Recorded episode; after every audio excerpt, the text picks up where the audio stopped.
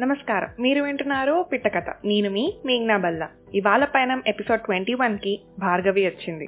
తను regular nine to five job వదిలేసి home business start చేసి ఇన్స్టాగ్రామ్లో పికిల్ ఫ్యాక్టరీ అనే పేజ్ ద్వారా home made Andhra pickles sweets and స్నాక్స్ని ఇంటర్నేషనల్గా కూడా మన రుచుల్ని పంపిస్తుంది. ఆ జర్నీని మనతో షేర్ చేసుకోవడానికి వచ్చేసింది. హాయ్ భార్గవి. హాయ్ అక్క. నీ గురించి మా ఆడియన్స్కి చెప్పు. మా ఊరు దోసకాయలపల్లి. నా స్కూలింగ్ అంతా దోసకాయలపల్లిలోనే జరిగింది. గవర్నమెంట్ స్కూల్లో తర్వాత ఇంటర్ నేను రాజమండ్రి శ్రీ చైతన్య జూనియర్ కాలేజ్లో కంప్లీట్ చేశాను నా బీబీఏ వచ్చేసి నేను సూరంపాలలో కంప్లీట్ చేశాను. సెకండ్ ఇయర్ నుంచి నాకు బిజినెస్ స్టార్ట్ చేయాలనే ఒక ఐడియా ఉండేది. ఫస్ట్ ఇయర్ నుంచి ఉండేది కానీ సెకండ్ ఇయర్లో నేను ఫిక్స్ అయ్యాను అన్నమాట బలంగా. అంటే అప్పట్లో ఓల్డ్ ఏదన్నా తీసుకురావాలి అనుకున్నాను. కానీ పికిల్స్ బిజినెస్ అనేది ఫిక్స్ అయిపోయాను. ఒక బిజినెస్ స్టార్ట్ చేయడానికి అది కూడా ఇంత తక్కువ ఏజ్లో వితౌట్ ఎనీ ఎక్స్పీరియన్స్ అసలు ఏం చేసావు? ఎలా చేసావు? నీ పికిల్స్ బిజినెస్ అసలు ఎలా స్టార్ట్ అయిందో ఎన్ని ఎఫర్ట్స్ పెట్టావో చెప్పు. కొంతమంది చెప్పి చూసానమ్మా ఇలా నేను బిజినెస్ చేద్దాం అనుకుంటున్నాను పికిల్స్ బిజినెస్ అంటే చాలా మంది మా వాళ్ళు పెట్టారు పోయింది వేస్ట్ అది ఇది అని అన్నారు. సో నేను నెగిటివ్గా చెప్పే వాళ్ళ దగ్గర ఎందుకు? అంటే వాళ్ళ ఒపీనియన్ వాళ్ళది. దానివల్ల మనం డిస్కరేజ్ అవుతామని చెప్పి నేను చెప్పడం మానేసా. కానీ నేను సెకండ్ ఇయర్ నుంచి ఎడ్యుకేషన్ లోన్ వల్ల నాకు జాబ్ కూడా నేను చెయ్యాలి. సో నాకు థర్డ్ ఇయర్లో ఎంఎన్సీ కంపెనీలో జాబ్ వచ్చింది ఇన్ఫోసిస్లో. అలానే ఇంకో టూ కంపెనీస్లో కూడా వచ్చాయి. ఏది బెస్ట్ అని చూస్ చేసుకుంటే ఇన్ఫోసిస్ బెస్ట్ అనిపించింది. కానీ దానికి వెళ్ళక ముందే నేను మా ఇంట్లో బిజినెస్ చేస్తాను అని చెప్తా బిజినెస్ బిజినెస్ చేస్తాను అంటే జనరల్గా ఎవరన్నా వద్దు అని అంటారు. మా ఫాదర్ మాత్రం నీకు చెయ్యమ్మా నేను ఉన్నాను. మీకు ఏ రా మెటీరియల్స్ ఏం కావాలి అన్నా సరే నేను తీసుకొస్తాను అని చెప్పి మా డాడీ చెప్పారు. అంటే మా డాడీ మోటార్ మెకానిక్ చేస్తారు. సో మా ఫాదర్ ఏంటంటే రైతులందరూ ఏది ఉన్నా సరే మా ఇంటికి తీసుకొచ్చి ఇస్తారు సో మా ఫాదర్ ఏమన్నారంటే నాకు చాలా ఈజీ అయిపోతుంది. మొత్తం నా సర్కిల్లో ఉన్న వాళ్ళందరినీ పరిచయం చేస్తాను అనేసరికి నేను ఇంకా వాళ్ళకు కూడా ఎక్స్ప్లెయిన్ చేశాను. అంటే మనం ఏది క్లియర్గా లేకుండా ఎవరి దగ్గరికి వెళ్ళినా ఎవరన్నా నో చెప్తారు. సో నేను ఏం చేశాను అంటే వన్ కేజీ పికిల్కి ఎంత కాస్ట్ పడుతుంది ఎంత కమ్మగలం ఎంత వస్తుంది మనకు అనేది క్లియర్గా ఎక్స్ప్లెయిన్ చేయడం వల్ల అందరూ అబ్జర్వ్ అయ్యారు. కానీ నాకేంటి అంటే నా ఓన్ మనీతో నేను బిజినెస్ పెట్టుకోవాలి. అప్పటికే డాడీకి హార్ట్ సర్జరీ అయ్యింది. సో ఫినాన్షియల్గా వాళ్ళకి బర్డెన్ అవ్వకూడదు. నా కాళ్ళ మీద నేను నిలబడాలి. అట్లీస్ట్ నాకన్నా మనీ సరిపోతాయి కదా అని చెప్పి నేను ఇన్ఫోసిస్ వెళ్ళాను. వెళ్ళిన వన్ మంత్కి మా తాతగారు ఎక్స్పైర్ అయ్యారు. కానీ నేను రాకముందే మా తాతగారిని తీసుకెళ్తారు. అవన్నీ నాకు డిప్రెషన్లోకి వెళ్ళిపోయాను అనమాట దాని తర్వాత ట్వంటీ డేస్కి డాడీ చనిపోయారు. అప్పటికి డాడీకి బాగాలేదని తెలిసి నేను చాలా సిక్ అయిపోయాను. టోటల్గా యాంగ్జైటీ నిరోపిస్తే నేను ఇంకా ఏమీ చేయలేను. ఒక సూసైడ్ చేసుకుందాం అనే థాట్స్కి వెళ్ళిపోయాను అనమాట అంటే నా థాట్ ప్రాసెస్కి ఎయిట్ ప్లస్ అంటే నాకు ఇంకా మా ఫాదర్ లేకపోతే ఎలాగా? రకరకాల థాట్స్తో చాలా డిప్రెస్ అయిపోయాను. దాని తర్వాత నా ఫ్రెండ్స్ నన్ను హాస్పిటల్ ఇక్కడ మా ఫాదర్కి బాగాలేదు మా మమ్మీ అమ్మాయి అందరూ ఇక్కడ ఉన్నారు. నేను బెంగళూరులో ఉన్నా. సో నా ఫ్రెండ్స్ అంతా నన్ను చూసుకోవడం కొంచెం ధైర్యం తెచ్చుకోవడం మెడికేషన్స్తో కాకుండా వాళ్ళు నన్ను బయటకు తీసుకురావాలని ట్రై చేయడం అవన్నీ చూసి ఎప్పుడూ నాకు నేను ధైర్యం తెచ్చుకునేదాన్ని. కానీ మా ఫాదర్ చనిపోయిన నుంచి నాకు అప్పటికే తెలియలే. అప్పటికే చాలా వీక్ అయిపోయా. సో నన్ను బెంగళూరు నుంచి ఇంటికి తీసుకొచ్చారు. అంటే మా ఫాదర్ చనిపోతారని ఫ్రెండ్స్ అందరికి తెలుస్తాను నాకు ఎవరు చెప్పలే. వచ్చిన తర్వాత ఇంకా మా ఫాదర్ చనిపోయారు. నేను మా ఫాదర్ని కూడా సరిగ్గా చూడలేదు. టోటల్గా ఇంకా నన్ను నేను కోల్పోయా. ఇప్పుడు నా కజిన్ చెప్పాడు అనమాట అందరూ మీ గురించి ఇప్పుడు భయపడుతున్నారు. ఇప్పుడు ఆల్రెడీ డాడీ చనిపోయారు. ఇప్పుడు మనం ఇబ్బంది పట్టకూడదు వేరే వాళ్ళని. చూడు ఒకసారి ఆలోచించి ఫ్యామిలీ గురించి అలా చెప్పడం వల్ల అప్పుడు నేను ఆలోచించుకున్నాను అనమాట అసలు ఒక చనిపోయిన మనిషి దగ్గర ఒక నవ్వుతూ నాకు చూపించాలి అనుకోవడం చాలా బాధగా అనిపించింది. నా వల్ల నేను వాళ్ళని అంత స్టేట్ తీసుకెళ్ళాను అనిపించింది సో నా థాట్స్ నేను కంట్రోల్ చేస్తూ ఉండేది అలాంటిది నేను ఆలోచించా. నేను ఎందుకు ఇలా ఉండడం? నేను బయటకు రావాలి. ఎలాగన్నా ఫ్యామిలీకి స్ట్రాంగ్గా నిలబడాలి. మళ్ళీ మళ్ళీ నేను ఎలాంటి పరిస్థితి మళ్ళీ నేను ఎప్పుడు తీసుకురాకూడదు. నేను అప్పుడు ప్రామిస్ చేసుకున్నాను నాకు నేను.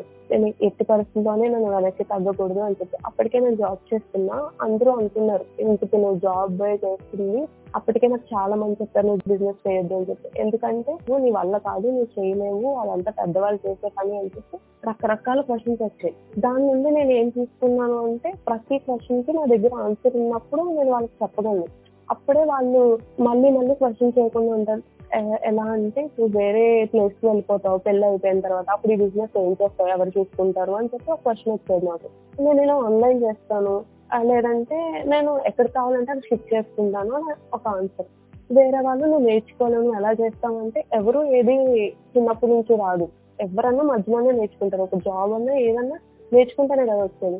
సో నేను నేర్చుకుంటాను చేస్తాను అని చెప్పి ప్రతి ఒక్కరికి ఆన్సర్ చేసుకుంటూ వచ్చేదాన్ని.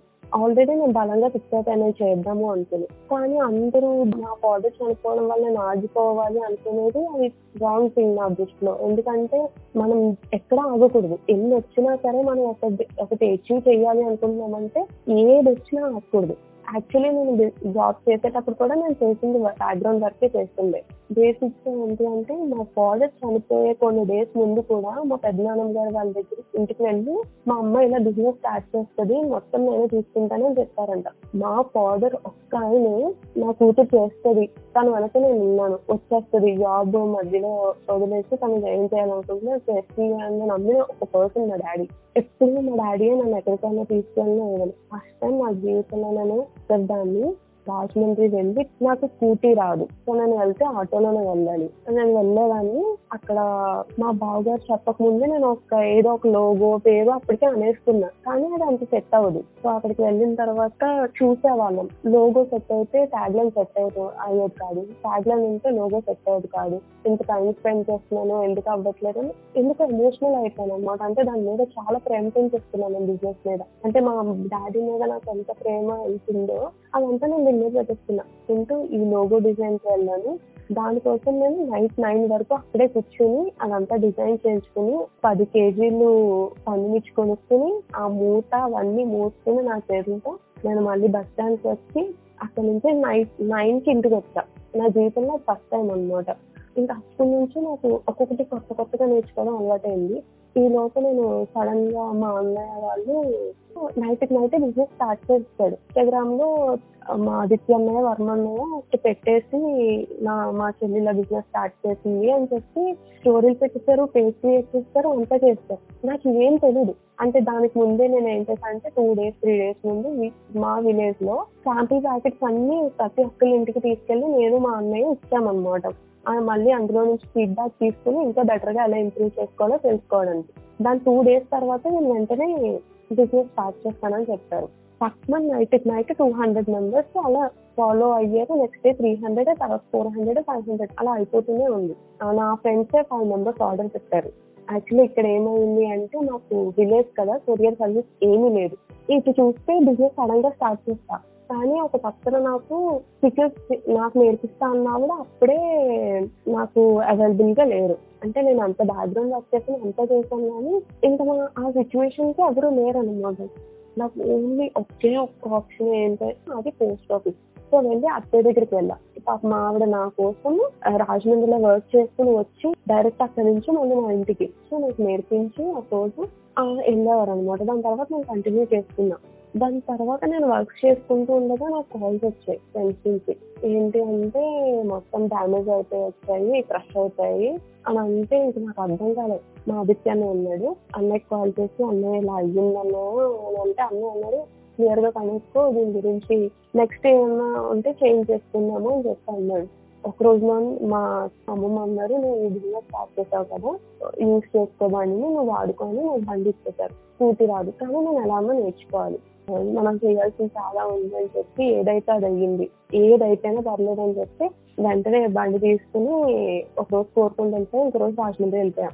ఇంతకీ నాకు ఏ బ్రేక్ నొక్కాలో కూడా దేనికి అంటే లెఫ్ట్గా రైట్ దా కూడా సరిగ్గా తెలియదు ఒకటి రైస్ చేయడం వెళ్ళడం అదొకటే తెలుసు. బ్రేక్ ఏది పడితే అది నొక్కేసేదాన్ని అంటే మా బావగారు చెప్పారు. వాళ్ళు చాలా సపోర్టివ్ చాలా అంటే చాలా. ఉన్నారు నేనున్నా నువ్వు ముందుకు వెళ్ళు అంటారు. నేను బిజినెస్ స్టార్ట్ చేసిన తర్వాత బయట ప్రపంచాన్ని చూశాను. అంటే అంత ప్రేమని అంటే అక్కడి నుంచి అంత సపోర్ట్ని ప్రేమని అదంతా చూశాను. నా ఫ్రెండ్స్ కూడా నేను ఇలా బిజినెస్ స్టార్ట్ చేశాను అనగానే అందరూ స్టోరీస్ పెట్టేశారు. అందరూ నా గురించి పెట్టడం.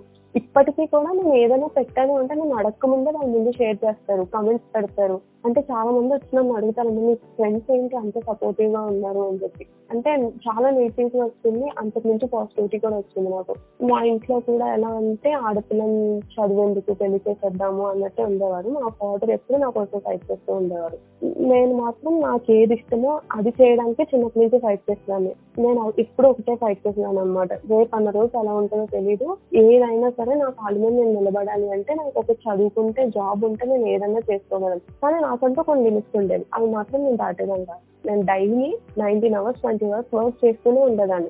ఉన్న మనీతోనే బెస్ట్ ఎంత ఇవ్వాలి అనేది ఆలోచిస్తాను నేను ఇప్పుడు. బిజినెస్ స్టార్ట్ చేసిన డే వన్ నుంచి నా బిజినెస్లో నేను ఏమైతే చేయాలో ప్రతిదీ నేర్చుకున్నాను ఇప్పటికీ నా పేజ్లో ఫొటోస్ నేనే తీస్తా వీడియోస్ నేనే తీస్తా ఎడిటింగ్ నేనే చేస్తా సాంగ్ సెలెక్షన్ అన్ని నాదే. పికిల్స్ నేనే పెడతా. ప్రతిదీ. ఇప్పటికి నా పేజ్లో హండ్రెడ్ పైన వెరైటీస్ ఉంటాయి. ప్రతిదీ నేనే చేస్తా. ప్రతిదీ నాకు వచ్చు. అన్ని నేను నేర్చుకున్నాను అనమాట బెస్ట్ ఇవ్వాలి బెస్ట్ ఇవ్వాలి అన్నట్టే నేర్చుకున్నా. మా డాడీ లేరు. అన్ని ఉంటే చూసుకునేవారు. మా డాడీ చెప్పింది చేస్తున్నాను. ఉంటే చాలా హ్యాపీగా ఫీల్ అవుతాను. సో బాగా కన్నీళ్ళు దాచేసుకుని నాలో నేను చాలా సఫర్ అయిపోయి అయినా కూడా బిజినెస్లో కూడా అప్ వచ్చిన దానికి తగ్గకుండా చాలా బాధపడేదాన్ని. కానీ ముందుకు వెళ్ళాలి. లైఫ్ ఎక్కడ ఆగకూడదు. ఇంకా అలానే కంటిన్యూ చేస్తూ ఉండేదాన్ని. సో స్టార్టింగ్లో పికిల్ ఫ్యాక్టరీని ఎలా గ్రో చేసుకున్నావు? ఎవరు కొన్నారో ప్రతి కస్టమర్తో నేను మాట్లాడేదాను అనమాట ఇంకా ఏది బెస్ట్ చేస్తే బాగుంటుంది అనిపిస్తుంది మీకు? నేను ఇంకా ఏం చేయాలని వాళ్ళ నుండి సజెషన్స్ తీసుకునేదాన్ని. తీసుకుని మళ్ళీ నెక్స్ట్ టైం మళ్ళీ ఇంప్రూవ్మెంట్ చేసేదాన్ని. మళ్ళీ చేసేదాన్ని. మళ్ళీ చేసేదాన్ని. అలా ప్యాకింగ్లో చేసేదాన్ని ప్రోడక్ట్లో చేసేదాన్ని. అలా ప్రతి దాంట్లోనే నన్ను నేను ఇంప్రూవ్ చేసుకుంటూ వచ్చేదాన్ని. అండ్ అలాగే చాలా మంది సజెషన్స్ ఇస్తూ ఉండేవారు అనమాట నాకు మెయిన్ థింగ్ ఏంటి అంటే నాకు మా అన్నయ్య ఫ్రెండ్స్ ఉంటారు ఆదిత్య అన్నయ్య నిఖిల్ అన్నయ్య అని చెప్పి వాళ్ళు నన్ను ఎక్కడ అనమాట నేను బిజినెస్ స్టార్ట్ చేయకముందు అంటే జాబ్ చేస్తున్నప్పుడు నేను డైలీ వాళ్ళతో నేను వాళ్ళకి కాల్ చేసి అన్నయ్య నేను నాకు ఈ ఐడియా వచ్చింది నేను బిజినెస్లో ఇది చేద్దాం అనుకుంటున్నాను. అంటే నేను అప్పుడు బ్యాక్గ్రౌండ్ వర్క్ చేసుకునేదాన్ని కదా. సో ఇద్దరికి చెప్పేదాన్ని అనమాట అన్నయ్య ఎలా చేద్దాం అనుకుంటున్నా అలా చేద్దాం అనుకుంటున్నాను అంటే వాళ్ళు కొత్త ఐడియాస్ ఇచ్చారు సో అవి ఇవి ఆలోచించుకొని నేను ఏం చేయాలో మళ్ళీ ప్లాన్ చేసుకునేదాన్ని. బిజినెస్లో అప్స్ అండ్ డౌన్స్ ఉంటాయంటారు. మరి నువ్వు ఫేస్ చేసినవి ఏమైనా ఉన్నాయా? అయ్యో పాపం వీళ్ళ నాన్నగారు చనిపోయారు. పాపం ఎలాగో ఈ అమ్మాయి పచ్చళ్ళు అమ్ముకుంటుంది. సరే నేను పచ్చడిలో అమ్ముకుంటున్నాను. అందులో జాలి పడ్డానికి ఏముంది? ప్రతి ఒక్కళ్ళు పాపం పచ్చళ్ళు అమ్ముకుంటుందంట పాపం పచ్చళ్ళు అమ్ముకుంటుందంట ఏంట పాపం? అందులో పాపం ఏముంది? నాకు అర్థమయ్యేది కాదనమాట. చాలా కోపం వచ్చేది. చాలా మంది మాటలు వినేదాన్ని. ఎవరికి నేను ఎప్పుడు ఆన్సర్ ఇవ్వలేదు సో అంటే చాలా ఇబ్బంది పడేదాన్ని. మాటలు మాటలు వింటూనే ఉండేదాన్ని ప్రతిరోజు. అలా ఆలోచించుకునేదాన్ని. ఇప్పుడు నేను దీని గురించి బాధపడితే నాకు వన్ డే వేస్ట్ అవుద్ది. ఈ వర్క్ చేయాల్సి ఆగిపోతే అది రేపు చేయాల్సి వస్తుంది. అది బిజినెస్ మీద ఎఫెక్ట్ పడుతుంది అనే దాంతో నేను అది కూడా ఆలోచించేదాన్ని కాదు. ఒక ఫైవ్ మినిట్స్ ఆలోచించేదాన్ని. ప్రతి హ్యూమన్కి అది ఒక కామన్ థింగ్ ఎవరన్నా ఫీల్ అవుతారు. కానీ దాన్ని క్యారీ చేసేదాన్ని కాదు. అక్కడితోనే వదిలేసేదాన్ని. నువ్వు స్కూల్లో క్యాంపెయిన్స్ యాక్టివిటీస్ కూడా కండక్ట్ చేస్తున్నావు. దాని గురించి కూడా చెప్పు. మా డాడీ పేరెంట్స్ ఇప్పుడు మా స్కూల్లో ఇలా పెట్టాను అనమాట అంటే నన్ను చిన్నప్పటి నుంచి అంత ఎంకరేజ్ చేయలేదు. అంటే ఆడపిల్లకి డాన్స్ అవి ఎందుకు చేయకూడదు అలా ఇలా కానీ నేను డాన్స్ అవ్వాలని ఉంది చిన్నప్పుడు. ఇలాంటివి నాకు ఏమీ లేవని చెప్పి నేను వేరే వాళ్ళని ఎంకరేజ్ చేద్దామని దాన్ని ఇప్పుడు పికిల్ ఫ్యాక్టరీ పేరు మీదకి మార్చాను. అంటే వేరే వాళ్ళు కూడా ఏదైనా రియాక్ట్ అయితే వాళ్ళ ఊర్లో ఉన్న స్కూల్ బాగు చేస్తారు కదా అన్నట్టు నేను జనరల్ గానే నేను స్కూల్లో స్టార్ట్ చేస్తాను ఒక్కొక్కరికి ఒక్కొక్క టాలెంట్ ఉంటది కదా వాళ్ళని ఎంకరేజ్ చేద్దామని చెప్పి నాకైతే నాకు చిన్నప్పటి నుంచి నాకు అన్నిట్లోనే ఉండేది ఇంట్రెస్ట్ ఏది వదిలేదని కాదు. అది నేను వాళ్ళలో చూసుకుంటున్నా నాకు ఎలాగో అవ్వలేదు. మనం వేరే వాళ్ళకి హెల్ప్ చేయొచ్చు. మన దగ్గర ఫ్రెండ్స్ ఉంటారు. వాళ్ళ ద్వారా వీళ్ళకి హెల్ప్ అందించవచ్చు అనే దాంతో నేను స్టార్ట్ చేశాను సో పికిల్ ఫ్యాక్టరీ ప్రోడక్ట్స్ గురించి చెప్పు. ఫస్ట్ నేను వెజ్ పికిల్స్ స్టార్ట్ చేసా దాని తర్వాత నేను నాన్ వెజ్ పికిల్స్ చాలా మంది అడగడం వల్ల అది స్టార్ట్ చేసా నాకు ఫారెన్ నుంచి ఆర్డర్స్ వస్తాయి కదా వాళ్ళందరూ కూడా ఏంటంటే స్వీట్స్ స్నాక్స్ ఇలాంటివి కూడా కావాలి మేము బయట నుంచి తీసుకొని అలా అవ్వదు కదా మీరే స్టార్ట్ చేయండి మీ దగ్గర చాలా బాగున్నాయి పికిల్స్ అంటే. మళ్ళీ కొన్ని మంత్స్కి నేను స్వీట్స్ స్నాక్స్ దాని తర్వాత పొడులు ఇవన్నీ కూడా యాడ్ చేయాల్సి వచ్చింది అందరూ అడగడం వల్ల. అలా ఇప్పుడు నా దాంట్లో హండ్రెడ్ పైన ప్రోడక్ట్స్ ఉన్నాయి. పికిల్ ఫ్యాక్టరీలో. వెజ్లో థర్టీ ఫార్టీ పైన ఉంటాయి. నాన్ వెజ్లో ట్వంటీ ఉంటాయి. చికెన్లోనే చికెన్ చికెన్ బోన్లెస్ కొత్తిమీర చికెన్ పుదీనా చికెన్ గోంగూర చికెన్ అలా ఉంటాయి. అక్కడికి ఫోర్ ఫైవ్ అయిపోయాయి కదా. అలా మటన్లో ఉంటాయి ఫిష్లో ఉంటాయి ప్రాన్లో ఉంటాయి. అది కాకుండా సెపరేట్గా కొన్ని కొన్ని డ్రై ప్రాన్వి అలాంటివన్నీ ఉంటాయి. ఈ ప్రోడక్ట్ రెసిపీస్ అన్ని ఎక్కడి నుండి నేర్చుకున్నావు? ఇవన్నీ మా అత్తయ్య దగ్గర నేను నేర్చుకున్నా. అత్తయ్య ఫస్ట్ ఒక రోజు పెట్టారు. దాని తర్వాత నుంచి నేను నేర్చేసుకొని నేను పెట్టేదాన్ని. అంటే కలపడం మొత్తం అన్ని నేనే చేస్తా. చిన్న చిన్న హెల్ప్స్ అన్ని మమ్మీ చేస్తారు. చేస్తే కంప్లీట్ నేను చేస్తా లేదంటే కంప్లీట్ అత్తయ్య చేస్తుండే. మరి రా మెటీరియల్స్ అవన్నీ ఎలాగా? అంటే నేను రా మెటీరియల్స్ ఏదైనా సరే నేను నాలుగైదు యూజ్ చేయాలి. యూజ్ చేసి అందులో ఎక్కడ బెస్ట్ అది నేను వాడాలన్నమాట. అంటే చాలా టైం పట్టింది నాకు. అంటే ఒక్కొక్క రా మెటీరియల్ ఒక్కొక్క ప్లేస్లో ఉంటుంది. సో నేను అన్ని తెచ్చుకునేసరికి నాకు ఈజీగా సిక్స్ సెవెన్ అవర్స్ పడుతుంది మొత్తం. అయినా కూడా నేను అలాగే వెళ్ళి తెచ్చుకుంటా. ఒక్కొక్కటి ఒక్కొక్క ప్లేస్లో ఉంటుంది. ఆ ప్లేస్కి వెళ్ళి మొత్తం అన్ని గ్యాదర్ చేసుకుని అన్ని ఒకేసారి తెచ్చుకుంటా. ఎందులోనే కాంప్రమైజ్ అయితే అసలు అవను సో నేను ఏం చేస్తానంటే ఎవ్రీ వీక్ వెళ్ళేదాన్ని. ఎలా అంటే మన నాకు వేస్ట్ అవ్వకూడదు మేము నేను బిజినెస్ స్టార్ట్ చేసినప్పుడు ప్రతిదీ ఓవర్ కాన్ఫిడెన్స్తో చేసేయకూడదు. అంటే ఓ బల్క్గా తెచ్చేస్తుంది ముందు ప్రోడక్ట్ ఎలా వెళ్తుందో అబ్జర్వ్ చేయాలి. ఎలా వెళ్తుంది ఏంటి? చాలా అనలైజ్ చేయాలి. సో నేను బ్యాక్గ్రౌండ్ వర్క్ చేసిందంటే ఇదే అనమాట ఎలా అనలైజ్ చేయాలి? ఎలా చేయాలి? ఎలా ముందుకి? వేస్ట్ అవ్వకూడదు ప్రోడక్ట్ ఫ్రెష్గా ఇవ్వాలి. అలా దాంతో నేను ఎవ్రీ వీక్ నాకు ఎంత కావాలో అంతే తెచ్చుకునేదాన్ని. అది అయిపోతే మళ్ళీ ఎవ్రీ వీక్ వెళ్ళేదాన్ని. అంటే ఎక్కువ హార్డ్ వర్క్ ఉండేది అందులో. కానీ ఏది వేస్ట్ చేసేదాన్ని కాదు. వెంట వెంటనే వెళ్ళిపోయేది. ఫ్రెష్గా వెళ్ళేది. అంటే డబ్బుని ఎలా మేనేజ్ చేసుకోవాలో కూడా తెలియాలి బిజినెస్లో ఉన్నప్పుడు. సో మనీని అండ్ టైం ని అన్నిటిని కూడా మేనేజ్ చేసుకుంటూ ఉండేదాన్ని నేను. సో ఈ ఆంధ్ర రుచులు ఏ ఏ ప్లేసెస్ వరకు వెళ్తున్నాయి? ఇప్పటి వరకు ప్రతి స్టేట్కి వెళ్ళింది అక్క. అంటే సిక్స్ మంత్స్ లోపే ప్రతి స్టేట్కి వెళ్ళింది. ఫస్ట్ టూ మంత్స్ లోపే నాకు వన్ ల్యాక్ టర్న్ ఓవర్ అంత బాగా వెళ్ళేది. నాకు ఇంకా వెళ్ళింది అంటే ఖచ్చితంగా వాళ్ళ నుండి నాకు రెండు మూడు ఆర్డర్లు వచ్చేవి. మొత్తం అవుట్ పబ్లిసిటీ ద్వారానే వెళ్ళింది అక్క. నేను ఎప్పుడు కూడా ఇది ప్రమోషన్స్ అట్లా అట్లా అంతేమీ చేయలేదు అనమాట. నాకు ఎప్పుడు మౌత్ పబ్లిసిటీ ద్వారానే వెళ్ళింది. అలానే వేరే కంట్రీస్ వెళ్ళింది. లండన్ ఆస్ట్రేలియా యూకే ఈ యుఎస్ సో ఎలాంటి ఫీడ్బ్యాక్ కానీ ఎలాంటి కాంప్లిమెంట్స్ వస్తాయి క్లయింట్స్ దగ్గర నుంచి? కొంతమంది అయితే నాకు డైరెక్ట్గా కాల్ చేసి వాళ్ళ ఫ్యామిలీలో వాళ్ళ మదర్ గాని ఫాదర్ గాని ఎవరో ఒకరు మాట్లాడతారు అనమాట చాలా బాగా చేస్తున్నావు అమ్మా. చాలా టేస్ట్ చాలా బాగుంది. ఇంట్లో చేసుకున్నట్టుంది. అలా చాలా కాంప్లిమెంట్స్ ఇస్తారు. చాలా సపోర్ట్ చేస్తారు. అంటే ఇంకా వాళ్ళ అమ్మాయిలాగే అనుకుంటారు. ప్రతిదీ అన్నమాట నీకు ఏమైనా హెల్ప్ కావాలంటే కూడా చెప్పు అంటారు. అంతా ఓన్ చేసుకుంటారు అనమాట నన్ను. చాలా కాంప్లిమెంట్స్ ఇస్తూ ఉంటారు. చాలా బాగుంది చాలా బాగా చేస్తున్నావు. నేను మా వాళ్ళకి సజెస్ట్ చేస్తాను. ఖచ్చితంగా నీ పేరు చూడమని చెప్పి. వాళ్ళ ఎఫర్ట్స్ కూడా పెడతారు. అసలు చాలా సపోర్ట్ చేస్తారు. పికిల్ ఫ్యాక్టరీలో ఫేవరెట్ ప్రోడక్ట్స్ ఏంటి? అంటే చాలా ఉన్నాయి అక్క. వెజ్లో అయితే చిక్కుడుకాయ పికిల్ పనస ముక్కలు పికిల్ అలా. నాన్ వెజ్లో అయితే అన్ని చాలా బాగుంటాయి.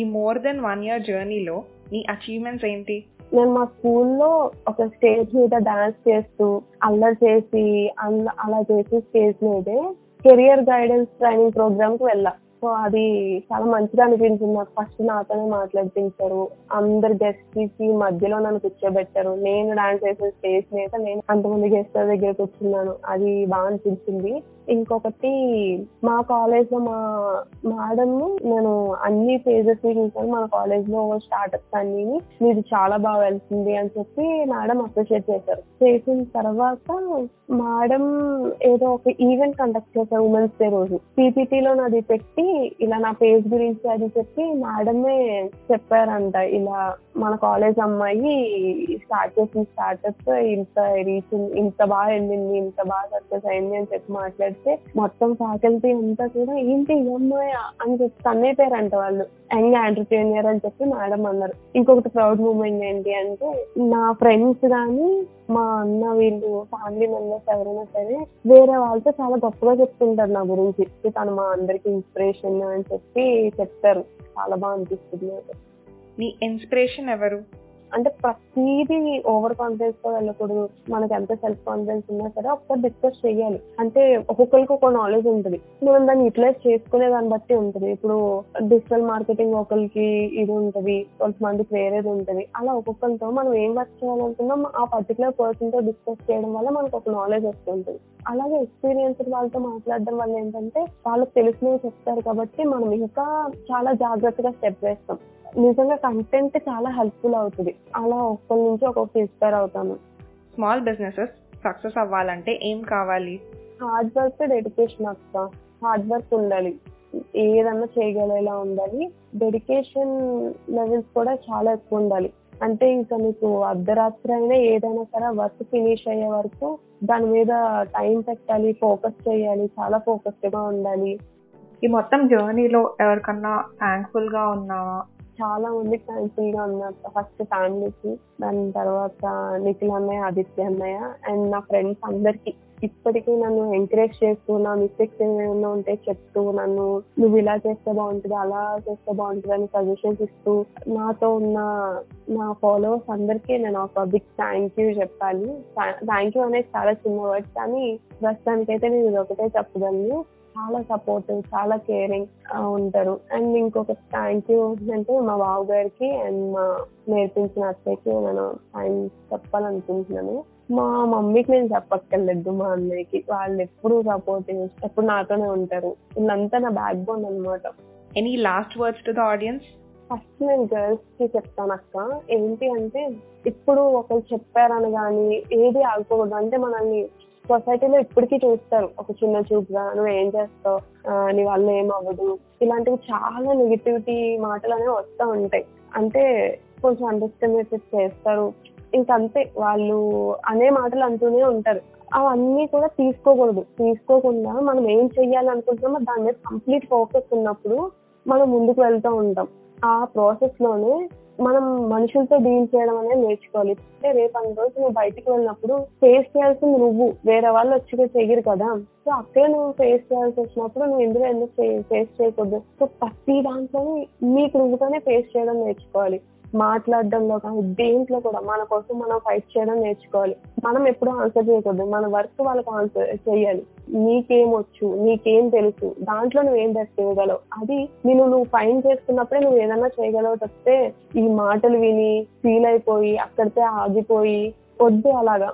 సపోర్ట్ అనేది ఈజీగా కూడా రాదు. మనం పెట్టే ఎఫర్ట్స్ బట్టి ఉంటుంది. ఆ ఎఫర్ట్స్ మనం ఎంత పెట్టగలిగితే మన లైఫ్ అంత బాగుంటుంది. సో మెయిన్ మన మీద మనం ఫోకస్ చేయడం మనల్ని మనం నమ్ముకోవడం మన వర్క్ని మనం నమ్ముకోవడం. అది తప్పితే మనం వేరే వాళ్ళ మైండ్ సెట్ మార్చేయాలి. వీళ్ళు నన్ను అలా అన్నారు ఇలా అన్నారు అది మార్చేయాలి అనుకోవడం చాలా ఫూలిష్ థింగ్ మనం ఏం చేయాలనుకుంటున్నాం? మనం దాని మీద పర్టికులర్ విజన్ ఉండాలి క్లియర్ కట్గా చెప్పగలిగే ధైర్యం ఉండాలి. సో అలాంటప్పుడే ముందుకు ఇంకా వెళ్ళడానికి చాలా బాగుంటుంది. ఓవరాల్గా ఈ పోడ్కాస్ట్ ఎక్స్పీరియన్స్ మీకు ఎలా అనిపిస్తుంది ఒక మాట చాలా బాగా అనిపించింది అక్క. అంటే అసలు అక్క ఎంత ఎఫర్ట్స్ పెడుతుంది ఎంత బాగా చెప్తుంది అని నాకు అనిపించింది. ఎప్పుడు చెప్పాలి ఎప్పుడు చెప్పాలి అనిపించింది నాకైతే. మీ ఫేస్ కూడా నాకు చాలా నచ్చింది. Thank thank you so much అక్క. Thank you for your time Bhargavi అదండి ఇవాళ మన పయనం of pickle factory the authentic taste of Andhra మా insta handles underscore pickle underscore factory underscore and O Pittakatha do check out the products and our works ఇలాంటి మరిన్ని జర్నీస్తో మళ్ళీ కలుద్దాం. Until next time stay Yoon to O Pittakatha ఇప్పుడు నా పోడ్కాస్ట్ని మీకు నచ్చిన Spotify Gaana Apple and Google podcast YouTube and ఇన్స్టాగ్రామ్లో వినేయండి.